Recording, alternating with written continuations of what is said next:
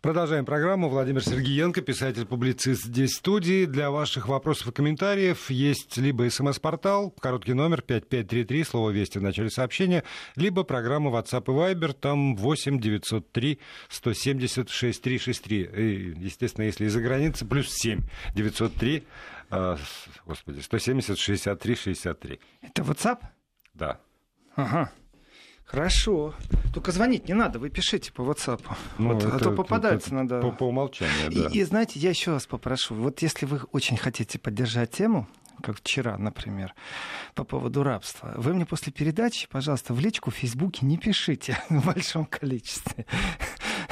Вчера после передачи я получил, ну, скажем так, ну, не считал, но больше 15 точно, где-то так, ну, 20 плюс-минус было сообщений разных, разные люди, разные вещи писали.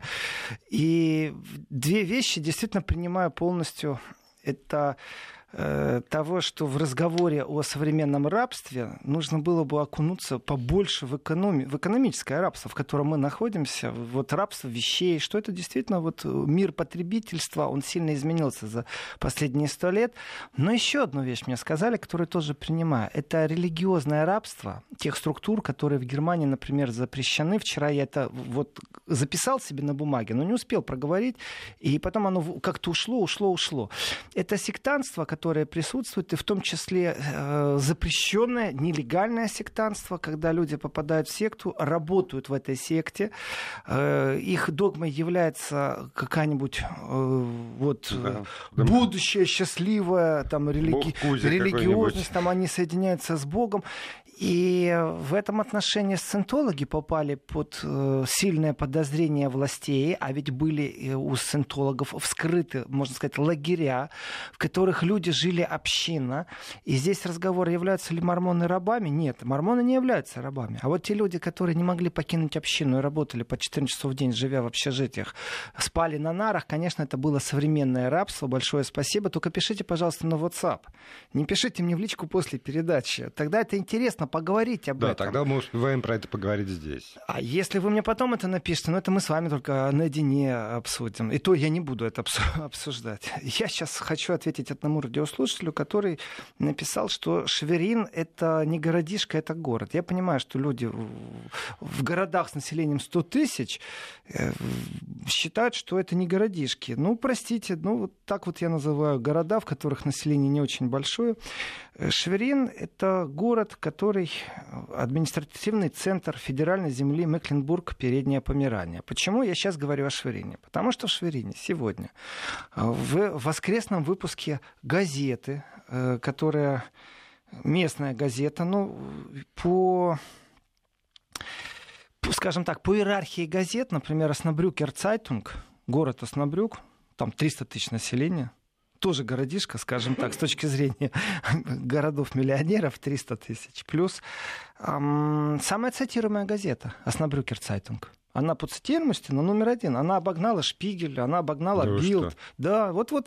Но она очень уважаемая газета. Поэтому вот эти вот газеты земельные, они действительно играют важную роль. И я не знаю, существует ли цитирование здесь вот э, в России газет, которые не являются центральными, которые захватили, скажем, центральную медийную власть. Тоже об этом можно говорить и отслеживать вопрос, как центральную медийную власть захватывали после распада Советского Союза, как она менялась, как менялись хозяева, как меня, меня, менялись названия, как менялась редакционная политика, как волны журналистов переходили из одной газеты в другую или там из телевидения в телевидение. Об этом можно говорить. Но вот в Германии есть культура цитирования не главных газет, не главных таблоидов, и в этом отношении Оснабрюкер Цайтунг очень уважаемая. И статья, о которой сейчас я хочу сказать, эта статья была опубликована именно сегодня в Шверинской газете. Она тоже, ну скажем так, тоже с именем эта газета. Я не могу сказать, что это таблоид номер один, но тем не менее по цитируемости это важный, это важный показатель. По цитируемости это достаточно серьезная статья, и она имеет отношение ко второй теме. Смотрите, вот первая тема, вот топ-3 новостных э, потока, которые были в Германии, это до вчерашнего дня все-таки Скрипаль был номер один. Я обязательно в конце передачи расскажу, что было на третьем месте. И это смешно, но это правда. То, что на третьем месте, я расскажу минут через 30. Так что, кому интересно, и это не имеет никак, вот сразу говорю, не имеет никакого отношения к политике, но это было место номер три. А, и чуть ли, чуть ли не затмило даже в какой-то... Э, точнее, это было место номер два простите, это было место номер два. Чуть ли Скрипаля не выдавила э, из э, новостной ленты. Чуть было не выдавила Скрипаля. Но в связи с трагедией вот на третье место оттеснила. Знаешь, по поводу Скрипаля и по поводу вот Шверинской газеты э, э, есть статья, которую написал Ульрих Шахт. О, оказывается, вот оказывается, э, что по мнению Ульриха Шахта, это писатель немецкий, с очень интересной биографией. Он вообще-то полукровка. Он наполовину русский. Ну, по-русски он не говорит, и своего отца видел вот один раз, когда ему уже было за 50. Первый раз встретил отца своего. А, Ульрих Шах такой, ну, как личность, он сильная личность, рубит правду там, где можно, там, где нужно, не стесняется. И он вот говорит о том, что если бы смехотворность повторяю, смехотворность, дословно перевод слова, которое он употребляет, могла бы убивать, то, скорее всего, правительство Великобритании уже бы не существовало. Потому что именно смехотворность уничтожила что Терезу Мэй, что Бориса Джонсона. Потому что идиотизм, который идет, пропагандистский идиотизм, который идет вокруг этой истории, зашкаливающий. И в этом, с точки зрения Ульриха Шахта, а эта волна, которая вот Ульрих Шахт ее как бы венчает сегодняшним текстом, я бы так сказал, она действительно не разбивает на два лагеря. Не, не так, чтобы там вдруг разгорячились все, одни на Южном полюсе, другие на Северном. О, нет. Здесь все по-другому. Здесь появляются люди, которые умеют логически мыслить и которые действуют по принципу «веришь, не веришь». То есть как, ты не веришь? Почему ты не веришь? Ну, 20 там стран верят, столько-то дипломатов выслали, а ты все еще не веришь? И понятие неверующий Фома, оно что присутствует э, вообще в умах. В это... Вот один раз притчу дали, и ее хватает, чтобы понимать, что такое неверующий. Вот в данном контексте я неверующий. Ну, не верю я Марии Зетой. Ну, хорошо, ну я не верю. Ладно, я говорю сейчас на вестях, вот э, язык у меня русский, общение. А Ульрих Шахт немец. И когда он говорит, что смехотворность убила бы ну, что Джонсона, что Терезу Мэй, дальше он по тексту говорит о том, что, вы знаете, а мы, в принципе, немцы уже знаем, что это такое. И уже в нашей истории был момент, когда нас действительно таким же способом уничтожали. Нас не просто уничтожали, была э, просто Германия, э, германомания, германофобия, которую мы уже знаем на себе. И очередной раз все дружно стараются забыть, как это происходит, как чувствует кто-то другой себя в этом процессе. Э, германофобия. Значит, представьте себе, что был такой Брис Репорт. Ничего о нем не слышали, да, Владимир? Брис Репорт. Ну, я тоже не часто читаю вещи, которые были написаны в 1915 году.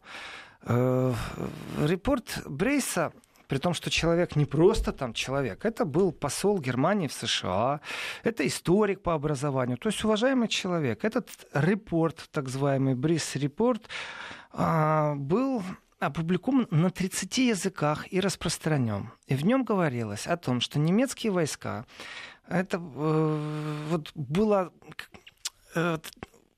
может, вы мне сейчас поможете. Когда подводная немецкая лодка потопила в Первой мировой пассажирский лайнер э, в Великобритании, там больше тысячи человек да. погибло. Я не помню, как он, этот лайнер называется, как-то на Луизитейна, Луизи...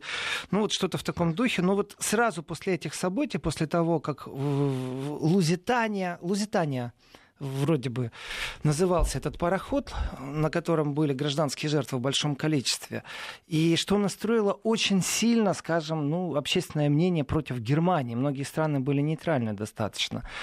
Вот после этой трагедии был опубликован этот э, отчет, э, который называется отчет Брайса. И в нем было написано. Лузитания, да. Да? Уф, какая память, какие вещи вытаскиваешь иногда. Хотя тяжело с такой памятью иногда. Иногда не, невозможно забыть что-то, а так хочется. Так вот, в этом отчете было написано, что немецкие войска э, в Голландии, в нейтральной Голландии в 2015 году э, чинят бесчинство, убивают э, женщин, насилуют, детей убивают. И все это было подтверждено документально. Были предоставлены 500 свидетельств, которые по кругу повторяли практически одно и то же, но были из разных источников. Ну, давайте так, если 500 людей говорит, что это было, то ну, это... Нельзя не верить. Нельзя уже не верить. Да. А, слово фейк тогда в пространстве даже не существовало. И э, там стояло о том, что вот детей чуть ли не зажаривали. Э, вот так там стояло, чуть было. Значит, они взяли дневник... Распятые мальчики тоже. Э, неме... А, классика. Конечно. Классика да. жанра, классика жанра. Люди говорят одном и том же. Там действительно стояло, что распинали мужчин на главной площади.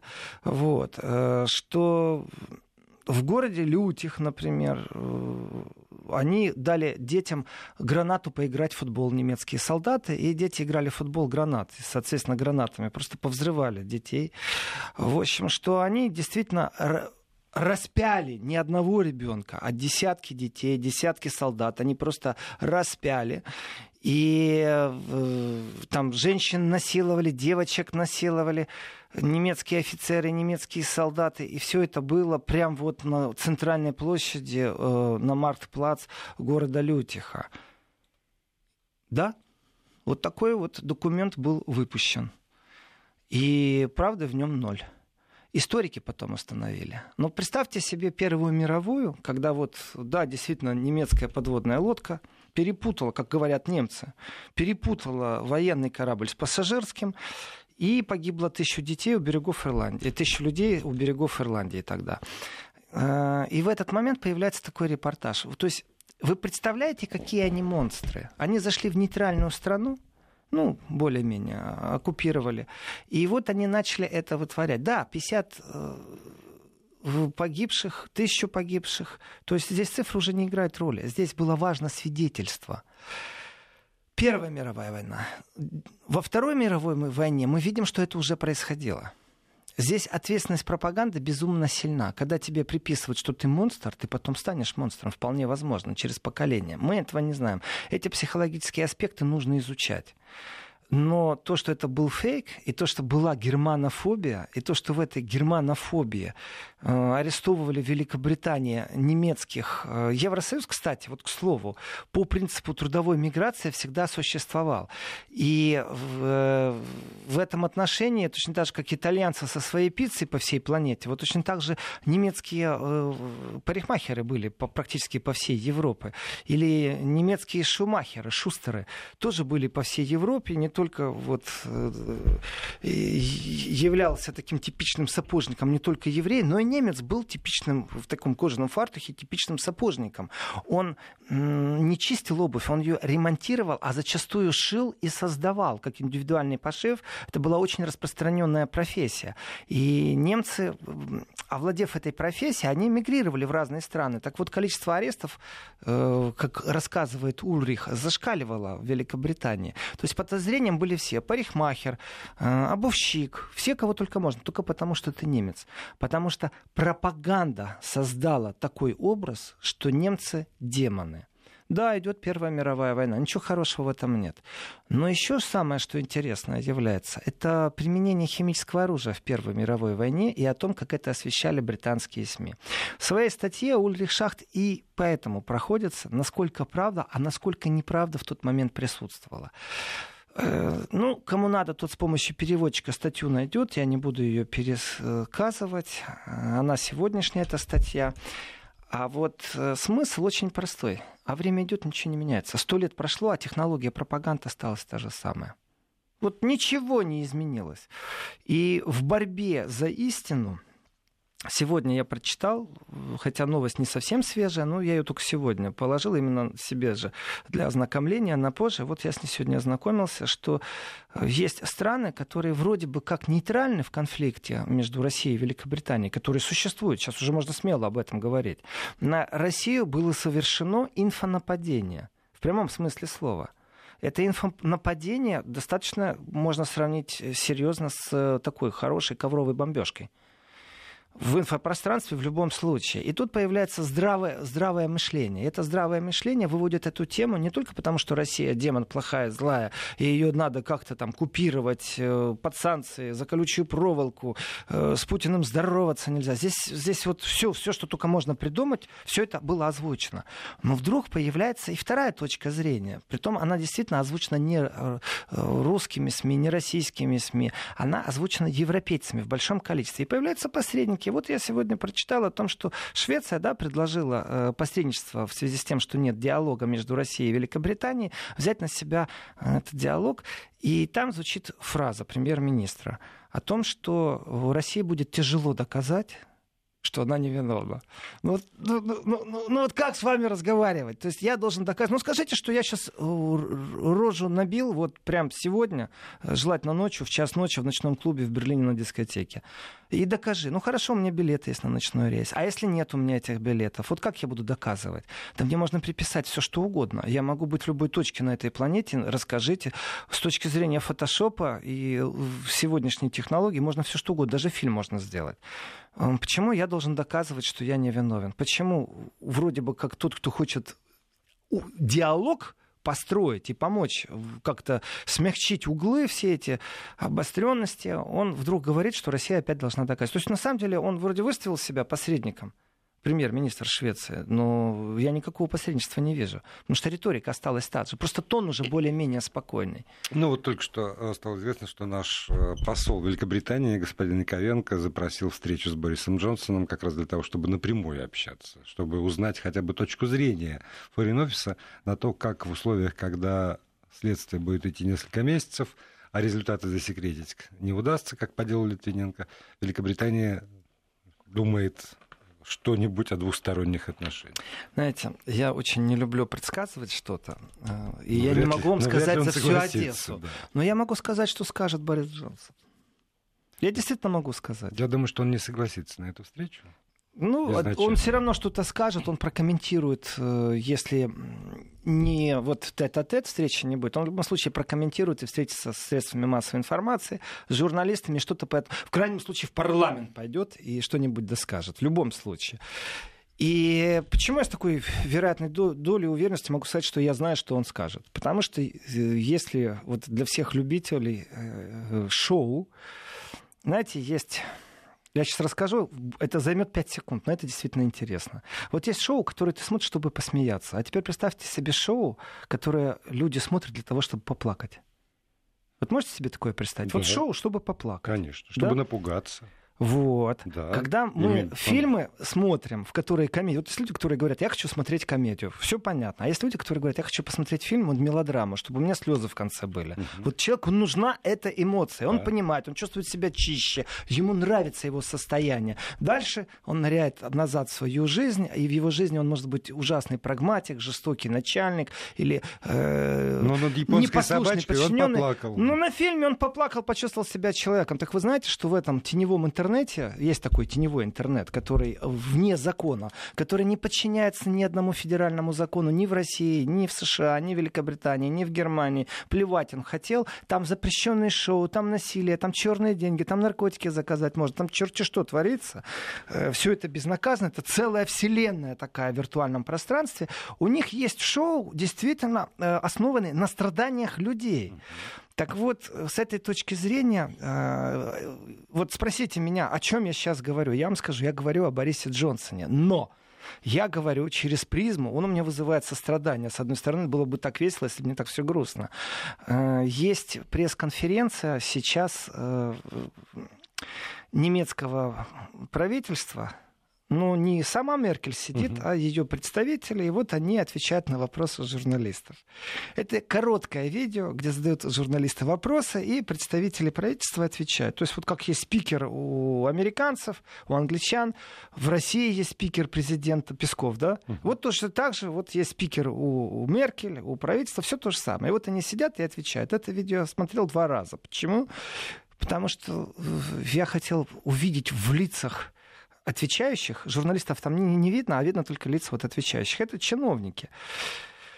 э, ну, хоть какую-то вот мимику, хоть какой-то, ну, вот чтобы на лице хоть что-то. Вот или они должны рассмеяться, или они должны расплакаться. Нет, ничего не дрогнуло, ни один мускул у них на лице не дрогнул. И на вопрос журналистов, ну, там не троллинг, там вот нормально журналист задает вопрос, а ему отвечают, моя интерпретация, точка зрения автора может не совпадать с редакционной политикой, а ему отвечают, ты что, тупой, мы же тебе сказали, мы ничего не знаем.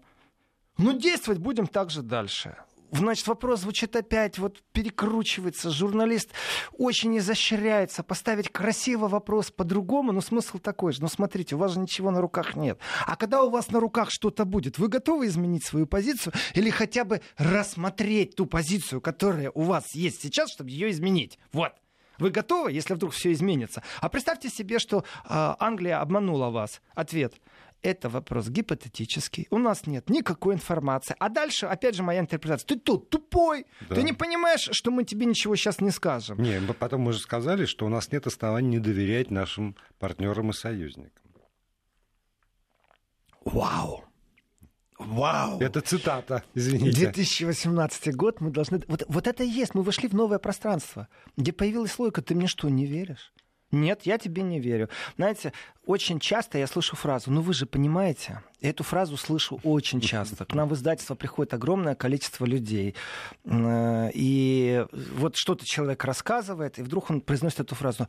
«Э, ну вы же понимаете? Нет. Я всегда отвечаю, я не понимаю. Потому что я не понимаю вот эти вот теневые вещи. Ой, за нами стоит администрация канцлера. Ой, за нами стоит администрация президента. Ой, за... Да никто за вами не стоит, если вы мне пробуете намекнуть. Вообще-то бумага ведет дело. Если у вас есть что сказать, и нашему издательству интересны ваши мемуары, то фраза «ну вы же понимаете», она не действует. Это желтая пресса или кухонный разговор. Ну вы же понимаете. Нет, я не понимаю, объясните мне. Вот это теперь это переместилось в большую политику. Ну вы же понимаете. Вы же понимаете, что у нас вот здесь мы должны помолчать, что мы не должны вот э, говорить на разные темы. Э, нет, не понимаю. Пожалуйста, озвучьте, при том желательно все меню сразу, чтобы я понимал, как тратить деньги. А я уже понимаю. А ну-ка. Мне очень, мне очень интересно. Я сделал глоток кофе. Что вы понимаете, Владимир? Ну вот когда мне говорят, ну вы же понимаете. Ну и когда говорят совершенно определенные люди, я понимаю. Я понимаю а я не понимаю поряд, сейчас, что порядок, вы понимаете. Порядок своих действий после этой фразы. Так, э, Владимир, а вот я не понимаю, что вы понимаете. Вот честное слово. Когда вам говорят, что вы понимаете. Вот, а потому что мы выросли в разных культурах. Да, я... Вы, вы там да, в своем да. Берлине, а я тут. Ну, я в Берлине же не всю жизнь прожил. Ну, я в институты в СССР и ходил, ну, между ну, прочим. Да. Жизнь. Так, ладно, давайте съедем с этого насчет вы понимаете, не понимаете. Вы о чем-то говорите, а что я, что я точно не понимаю, в чем я не, не являюсь э, профессионалом. Читаю сообщение. Владимир, как вы думаете, когда сообщат, что Россия подожгла Трамп Тауэр? Радиослушатели из Калининграда. Э, отвечаю. Ваше настроение, как и многие другие э, сообщения, говорят о том, что мы все воспринимаем с иронией, и мы понимаем, что Запад э, настолько уже демонизировал русское, российское, что все время во всех своих бедах винит Россию. И вы это иронизируете. Это и есть правда так они это воспринимают. я рад, что не только россияне так воспринимают. Немцы теперь тоже воспринимают. И вот копия газетной статьи именно так и говорит, что и немцы воспринимают демонизацию России как уже какой-то миф. Это уже фейк. Все, не может быть Россия все время крайней и нести ответственность за все, что происходит на этой планете. Там трещина в Африке есть. Три сантиметра в год, говорят, две тектонические э, плиты расходятся, и через 50 миллионов лет может быть две Африки. Кто виноват? Ну, понимаете, это очень удобная формула. Правильно. Очень удобная. Это ирония. А за этой иронией скрывается ну, на самом деле наша беспомощность. Недавно еще были анекдоты по поводу того, что если в подъезде э, нагажено, то виноват Обама. Это, правда, очень удобная формула. Мы продолжим обсуждать после выпуска новостей. И продолжаем программу. Сегодня еще есть у нас порядка 20 с лишним минут. Э, Владимир Сергеенко, писатель-публицист здесь в студии. И завтра, в понедельник, с 20 до 22 по московскому времени Еврозона снова выйдет в эфир радиостанция Вести ФМ. Я прочитаю несколько сообщений от радиослушателей и радиозрителей. Э, добрый день. С тем, что происходит на фоне Скрипаля, возникает вопрос, может ли Запад выстрелить себе в ногу, дабы наказать Россию? Непонятно за что, но все же. Например, США выберет какой-нибудь малозначимый город у себя на территории, бахнет по нему или рядом, и ракеты, может даже ядерные, что было пару тысяч жертв, как 9-11. Потом обвинят РФ. Они хотели поразить, например, Хьюстон. Ну, смысл понятен. Э, нам пишет Артур из, из Уфы, что выстрел себе в ногу, что сейчас еще сильнее ради игры, ради доказательств того, что Россия монстр, Запад предпримет что-то на своей территории. Вы знаете, я не думаю, что до такого маразма дойдет. Э, ведь Здесь нужно иметь определенное мужество в черном пространстве. Вот если есть там белые ангелы, есть черное пространство, где злые демоны, нужно иметь вот быть не просто злым демоном, нужно иметь еще определенное мужество. Или, скажем так, не иметь трусость. Вот представьте себе, что вы принимаете решение, и вы сказали, ну да, давайте бахнем, там, родной город сожжем, там, подумаешь, ядерную бомбу свалим все на Россию. У вас же в руках бомбы нет, вы же должны приказ кому-то отдать. Существует цепочка этих приказов. Где-то там будут стоять те, кто непосредственно должны исполнять. Это тоже люди. И сделать все это так, чтобы не произошла утечка информации, сегодня нереально. И гуманизм на этой планете все-таки присутствует. Не потому, что я наивный, да, таких, кто скажет, давайте бахнем родной город, маленький какой-нибудь, свалим на русских, таких людей хватит, поверьте мне. Но воплотить это в жизнь практически нереально. Существует эта вот цепь приказов, которая может быть разорвана в любой момент. А дальше, если произойдет сбой, то этот человек надолго сядет на нары в той же США или в Великобритании, поэтому не думаю, что такой сюжет возможно, чтобы они пошли на эдакий самовыстрел себе в ногу. Следующее сообщение. Мы тоже понимаем, Владимир намекает на некоторые действия для преодоления снижение бюрократии в России. Я не намекаю, я открытым текстом говорю. Бюрократия — это такой же монстр, который сам себя подкармливает постоянно, присутствует везде. Ну, вот смотрите, э, когда я говорю о... Или слушайте, вот. Э, когда я говорю о том, что в Германии сколько еще должно произойти трагедий, чтобы во всех пешеходках появились какие-нибудь бетонные блоки. То есть, когда бюрократия поймет, что человеческая жизнь важнее. И насколько эта бюрократия каждый раз после того, как гром гремит, начинает креститься. Вот где-то проскочило, что тренировочные пожарные э, э эти, тревоги э, в России происходят. Э, там, где вот трагедия произошла тренировочная пожарная тревога. Люди сидят в кафе, сработала тревога, они должны встать и уйти. Вот скажите, это маразм? Эта тревога нужна, да ведь я знаю человека, который придумал компьютерную программу э, Дима Ефимов. Он, кого он только не обходил. Он был на телевидении, он был в МЧС, он был у министра образования, у министра культуры. Он придумал детскую программу, детскую игру, в которых детям в игровой форме в компьютере объясняют, что если пошел дым, значит будет пожар. И все это мультилизировано, и все это еще и компьютерная игра.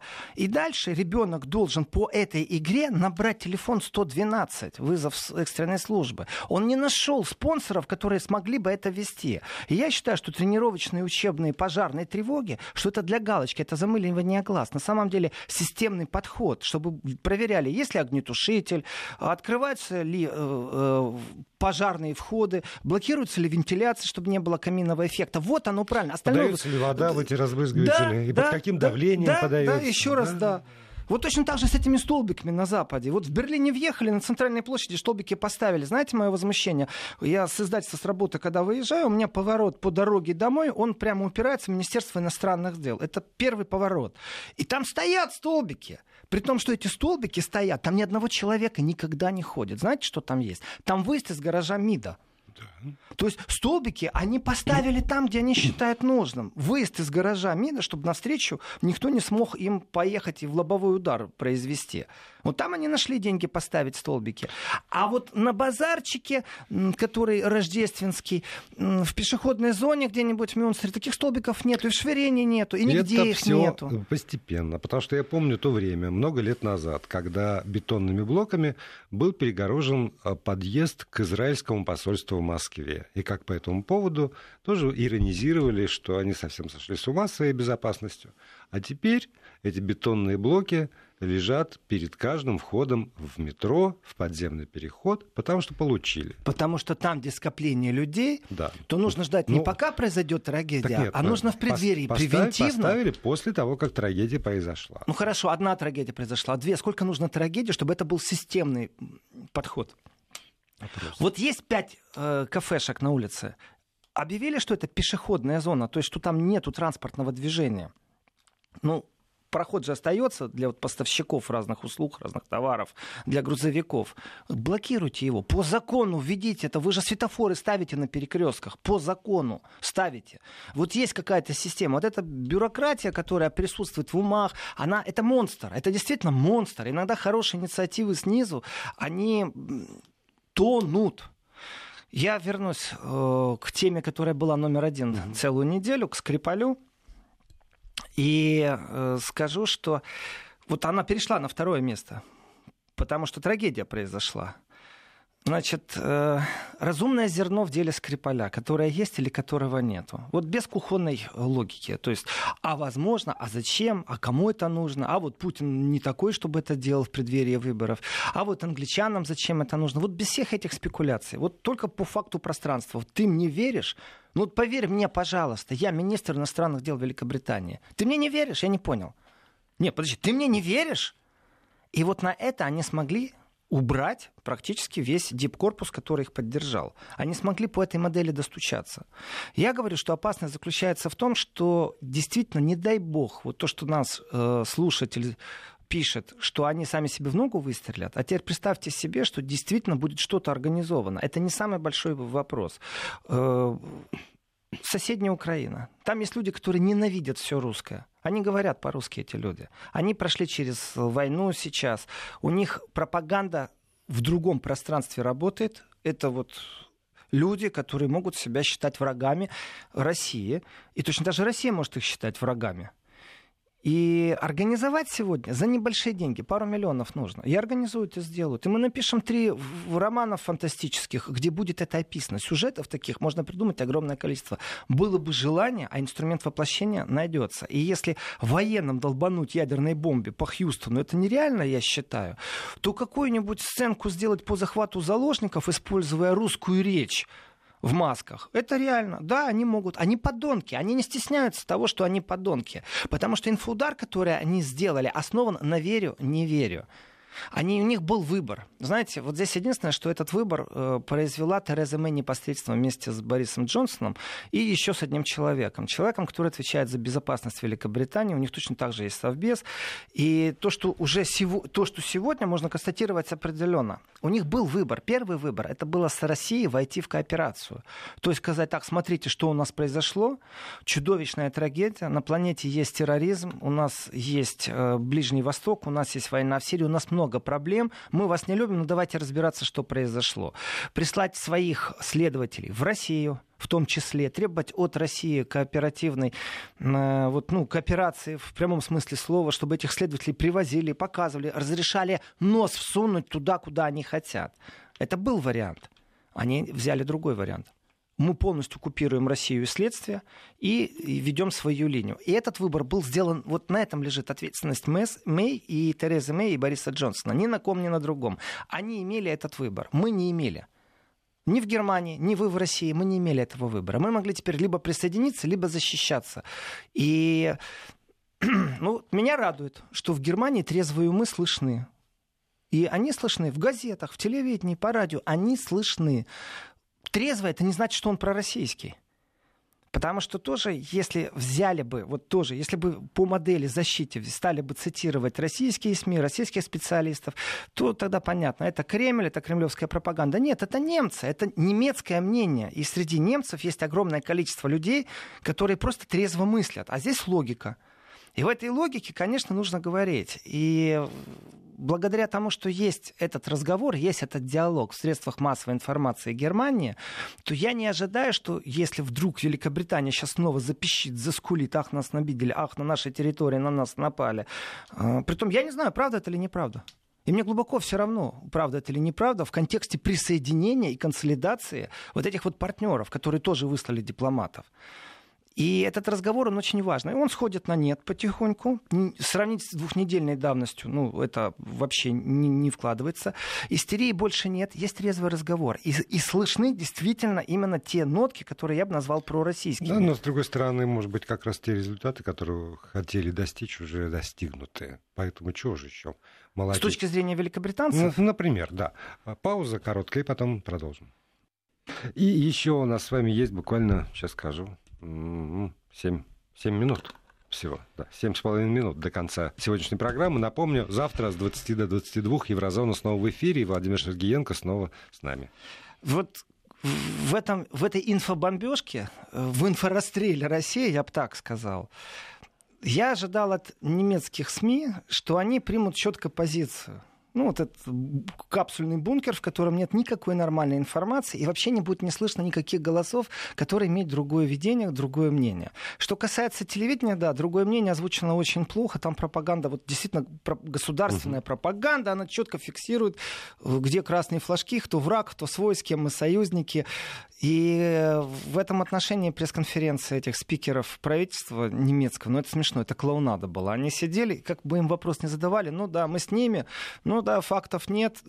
А все остальное, вы же гипотетические вопросы задаете, но мы вам гипотетически отвечать не будем, у нас нет никакой новой информации. Ну, этот бред, он еще будет некоторое время. Но сам факт того, что появились трезвые голоса, и я на этом настаиваю, это очень важный момент. Их вообще не было. В прошлых информационных бомбежек России трезвых голосов не было. Если возьмем случай с допингом, это что же информационная бомбежка России? Однозначно. Я бы сказал так, это расстрел. Это расстрел, информационный расстрел России. И профессионалы с той стороны работают. России тоже нужно понимать. Там аппарат информационный работает очень сильно. Тем более, когда И есть где он объективен, где он не объективен, ну как я могу знать, если я простой обыкновенный читатель, простой обыкновенный радиослушатель. И здесь есть определенные факты. И в этих фактах, когда вот, вот накопление негативной информации, с этого всего у нас есть два, вы, два выхода из ситуации. Вот со, со всего этого либо мы должны признаваться, либо мы должны бороться. Но это вот кажется так россиянам, и там российским СМИ, российским редакторам. А западным так не кажется. Они просто знают, кто виноват, и все. А если я знаю, кто виноват, почему я должен озвучивать позицию адвокатов, какие-то версии, расстрелять и все, расстрелять информационно. И вот с допингом это была игра в одни ворота. Сейчас я вижу, что появилась вот обратно э, какая-то информационная волна. И это без... даже если это два голоса. А тут не два. Я насчитал десятки публикаций, абсолютно трезвых, в котором перечили вот этому э, мейнстриму. И да, вот нету другой темы, как об этом посудачить. А событий же произошло невероятное количество. Вот сейчас мы приходим к обещанному мною э, топ-тройке тем которая изменилась из-за трагедии в Мюнстере. Владимир, вот как вы думаете, в информационном потоке э, вот место номер два что занимало? Во вторник, в понедельник, в среду? Ну, что-нибудь светское, я думаю, должно Ну, вот что свет? Вот примерно. Вот, ну, вот что могло занимать э, газетчиков, СМИ, э, телевидение, о чем люди говорили в пивнушках? Вот в информационном пространстве тема номер два. Первая была Скрипаль, это однозначно, она не подлежит ну, ладно, сомнению. Времени осталось мало, 6 минут до 5. Я даже... успею за 6 минут. Да, да, она вот а за... я нет, она на я третьем там, месте, я, я настолько не, же не имела не времени. Я не буду угадывать. Признавайтесь самостоятельно. Признаюсь самостоятельно. Футбол, Лига чемпионов. Футболу уделили столько времени, ну, как бы это классика. Футбол это религия. Я ничего не а, говорю. Ну, гол Роналда в этом смысле? Ну, не только же Роналдо играл. Бавария с Севильей играла, между прочим, выиграла 2-1. И гол Роналда в падении. Э, футболу уделилось столько времени, что это многие нормально. другие события, которые происходили, вот о всем мы будем говорить минутку или две минутки. Смотрите, в Москве была конференция по безопасности. Ну, была в Москве конференция по безопасности. Вот в Мюнхене была, сколько об этом говорили. А вот в Москве тоже проходила. Как вы думаете, сколько они говорили? Ну, там, знаете, если, 0, если цитировать 0, 0. министра э, обороны Китая, то мало не покажется. Поэтому лучше не заметить. Это если взять э, такой ВВП-продукт, только его перевернуть как-то и посчитать по количеству населения планет, я понимаю, что в Индии и в Китае живет вместе там около трех миллиардов. И с этой точки зрения полпланеты, конечно же, говорили о конференции безопасности в Москве. Это я понимаю. Но с точки зрения Европы, пропаганды и войн, вот этих пропагандистских войн, извините, о том, что в Москве была конференция по безопасности, у меня в кругу ни один человек не знал. Притом это люди, которые очень активны в жизни, в политической жизни, читают газеты. Даже не все депутаты Бундестага знали, с которыми вот пришлось пообщаться. Не все на этой неделе. Э, информационное замалчивание. А вот Галу Рональда и футболу уделили внимание как надо. Правильно. Уделили внимание, Потому потому что футбол, футбол, во-первых, он отвлекает, во-вторых, это тоже политика, большая политика, в-третьих, это большой бизнес, в-четвертых, ну не все время же нам говорить о Скрипале, давайте Потому что это поговорим вообще и не это- о Меркеле. Это футбол, это вечное. Понимаете? Я хорошо, Тереза Мэй я за то, что уходит. футбол вечный. И там, не знаю, Трамп приходит и уходит, а футбол остается. И вот футбол остается, и не только остается. Вот здесь вот каждый раз, как говорили о футболе, каждый раз я съеживался. Я, если честно, ожидаю очередного хука, удара слева, удара справа, подножки, подсечки, что-нибудь неспортивного, удара не в то место, рукой, например, толчок в плечо, ну, любой фаул, любое нарушение прав, за которое нужно удалять с поля. Но именно в информационном пространстве. Я все время жду, и я съеживаюсь, когда говорят о футболе, что сейчас придут к футболу, к России, к чемпионату мира по футболу. И так как этот вопрос для меня очень щепетилен, вот на конференции по безопасности говорили о мягкой силе. И мягкая сила это вот Россия по мягкой силе. То, что приписывается русскому миру, для меня это много бюрократии здесь, а мало эффективно. А действительно работы, привлечения там, мягкой силы, любви к России, или уважения, или понимания России, это не только ракеты, это в том числе и футбол, и в этом пространстве. Мне с моим проектом «Писатели играют в футбол» безумно тяжело. Все, все еще оно висит в воздухе. То есть от каких-то спонсоров мы обязаны отказаться, потому что они условия ставят по цензуре. Они ведь ли хотят посмотреть, какие писатели будут играть в футболе? Нет, так не будет. Вот те, кто русские заявленные писатели, вот те и будут играть. Или же э, мы перейдем вообще в другое пространство и будем говорить о э, мягкой силе, ну, которая вот, да, язык Пушкина. Очень красиво все это звучит. Очень красиво, очень правильно. Но мягкая сила, когда говорит о футболе, вот то, что я увидел, что бразильские журналисты, бразильские телеведущие на озере Ямал поиграли там в местный футбол, смешно вроде бы. Вот это безумная мягкая сила Конечно. организовать такое. Это безумно правильно. И то, что там есть возможность это показать, там люди смотрят с большим удовольствием на своих звезд. Я могу предложить только писателей звезд, которые играют в футбол. А они привезли бразильцев настоящих футболистов. Вот это правильно, вот это мягкая сила. И, конечно, когда говорили о футболе, обсуждали и гол Рональда, конечно же, обсуждали. И его маму вспомнили, э, которая просто думаю, что ставит его в покое, и ее тоже с журналистами с вечным Вспомнили вопросом. все о нем. Ну да, ну да, ну да. Я не буду сплетни сейчас распространять. Но вот я обратил внимание, Владимир, и мне это э, в принципе, как самоанализ, безумно важно. Ну, работа над ошибками всегда важна. А я, я действительно съеживаюсь, когда они говорят о футболе. Я действительно жду, что сейчас начнется очередной инфорасстрел. Дайте повод, дай повод сейчас Россия в информационном пространстве начнут просто уничтожать. Машина по уничтожению отработана. А вот машина по реабилитации России в информационном пространстве практически отсутствует. Когда я видел бразильцев, играющих э, на снегу, э, остров Ямал, да, они играли? Полу. Да? Полуостров. Полуостров. Ну, если они играли на Ямале, то это полуостров. Они на Ямале играли? Я сейчас переспрашиваю. Ну, репортаж был. Они, вот вроде такое маленькое Я шоу. не Они там две недели футбола. находились. Мяч погоняли. Такие красивые заставки, видеозаставки. Чай попили э, в юрте. Пошаманили, наверное. Это правильный подход. Вот это правильно. Инфо-ответ. А не А- высылка дипломатов. Да, об остальном завтра с 20 до 22.